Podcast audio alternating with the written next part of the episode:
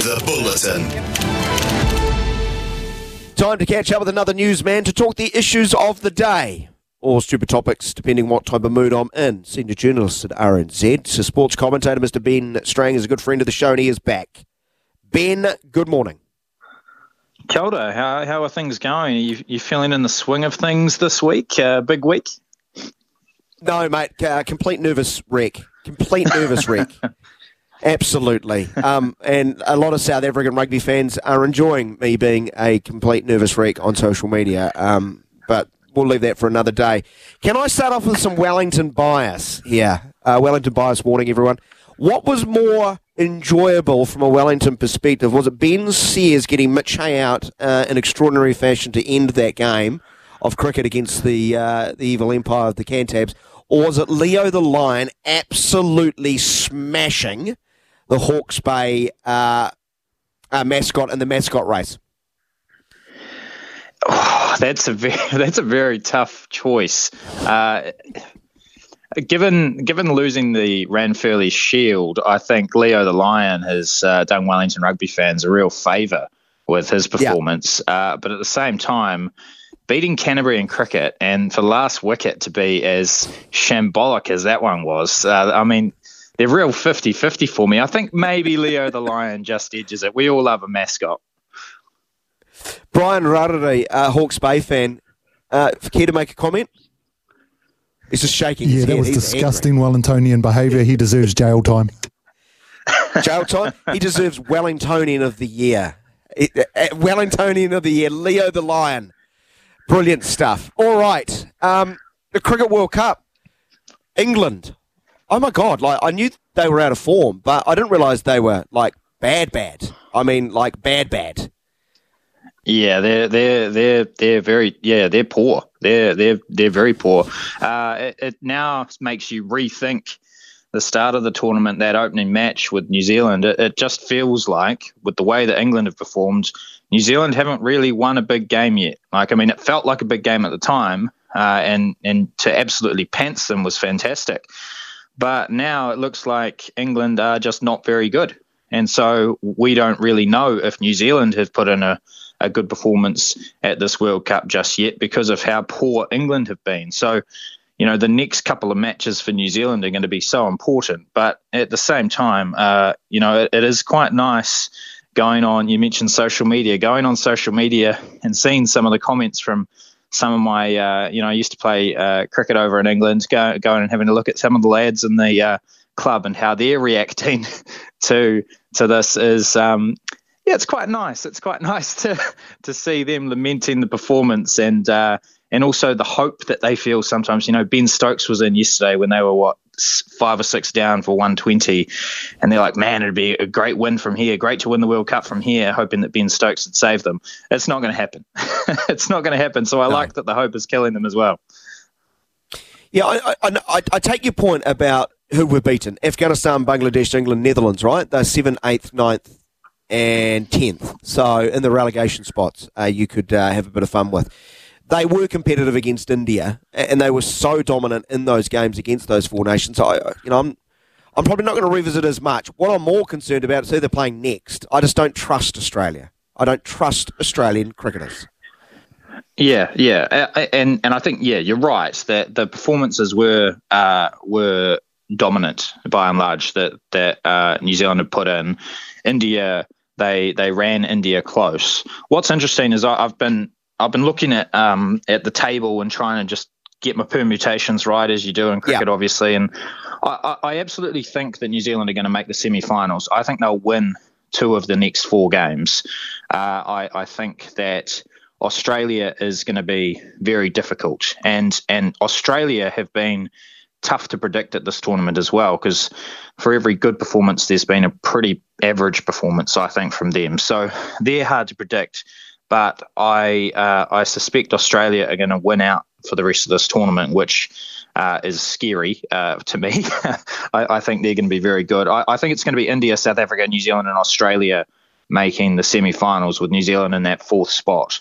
And this is why I think these next couple of games are so important against Australia and South Africa.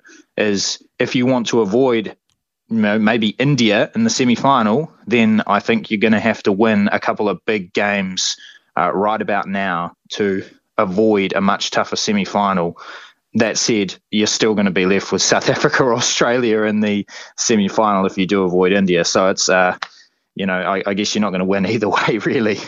No, no. Although you, you, you, need to go down the path, the Louis Herman Watt theory um, of uh, cricket World Cups is you've just got to manufacture things so you play South Africa in a semi-final uh, for obvious reasons. Uh, and a spare of thought for England. Uh, their next games against India and Australia.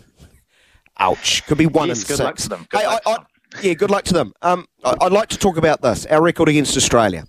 Uncomfortable fact warning. We have not beaten them in a one day international since February 2017. Uh, even more uncomfortable fact, we have not beaten Australia outside of New Zealand in a one day international since February 2009. That's 13 straight losses outside of Australia, uh, outside of New Zealand. Of course, most of those have come in Australia, but there has been some at um, uh, World Cups and neutral venues. Do we have um, a mental issue with Australia?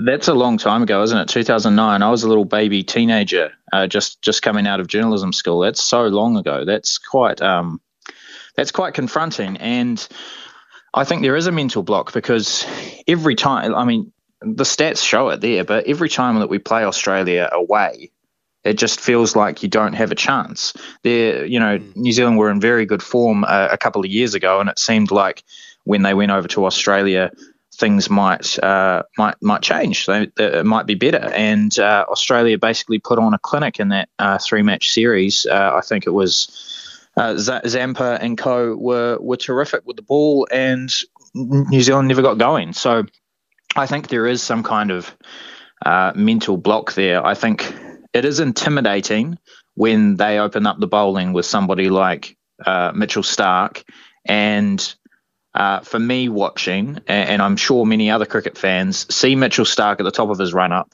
and it doesn't matter who's opening the batting. It can be Devon Conway, it can be whoever, and you're just thinking, oh God, it's Mitchell Starc. You're not you're not thinking about how great our players are. You're just thinking, oh man, like this guy yeah. is is superb. So I, I do think there is a block there, and I do think that that doesn't mean that I don't think New Zealand can win this game because, like I said, I think at times Australia haven't actually performed that well. What worries me is that I think that maybe Australia are just warming up and and getting themselves into really good shape for for heading into the semi-finals, and that is um, that's not a prospect that I'm I'm looking forward to. But but yeah, I mean. Th- a big win in a game like this can certainly lift that hoodoo that does appear to be in place. But it works both ways, doesn't it? Yes, New Zealand made the last two Cricket World Cup finals, but Australia look. I think they look forward to playing us because I think they know they've got a mental edge. Yeah, yeah, and, uh, anyone who plays sport at a at a decent level knows that that that ha- that can happen. Like once you've got the wood on somebody, uh, you just play so much better when you're at ease and and you're looking forward to playing the game. And I think that's how Australia do feel against New Zealand. They're at ease playing against New Zealand. They they know what we're about, and they know that often when the times get tough, uh, they're going to pull through. Uh, I mean, it happens in, in in sport at all levels. I know for my cricket club, we we've never been able to beat the East's cricket team, and, and I think many teams in in Wellington uh, will feel the same about this this beast that Easts were. They were always in the game, and it's so frustrating. Um, you, you know, you'll be in good shape, and then somehow you'll lose. Um, fortunately, we beat East at the weekend, and so hopefully New Zealand will do the same with Australia and, and, and break that hoodoo. I hope Lance Dry's listening because you've just given him great pleasure. You've given him great so pleasure. Uh, yeah. Um, Rugby World Cup nerves.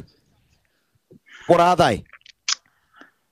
Uh, I, I, don't. I don't have any. I, I I have zero nerves at all, and the reason for that is that I never expected New Zealand to be at this point in the tournament. Uh, so this is all a, a very enjoyable ride. I, I, I understand that people will be feeling nerves and, and feeling nervy heading into the final, but at the end of the day, I think New Zealand has outperformed what they were expected to do, and so now they go into this game, and I think all the pressure is on South Africa. They, they are the defending champions. They have been a much better team over the last cycle of you know four years Um, everybody's talking about the bomb squad and how they're going to bring seven forwards off the bench and how the weather is is lining up in South Africa's favour. That that the uh, kicking game is probably going to be uh, on display rather than necessarily running rugby in the rain. Um, they've got some some guys who are fantastic at the breakdown who are going to come off the bench and, and probably mess that up for New Zealand in the in the final stages.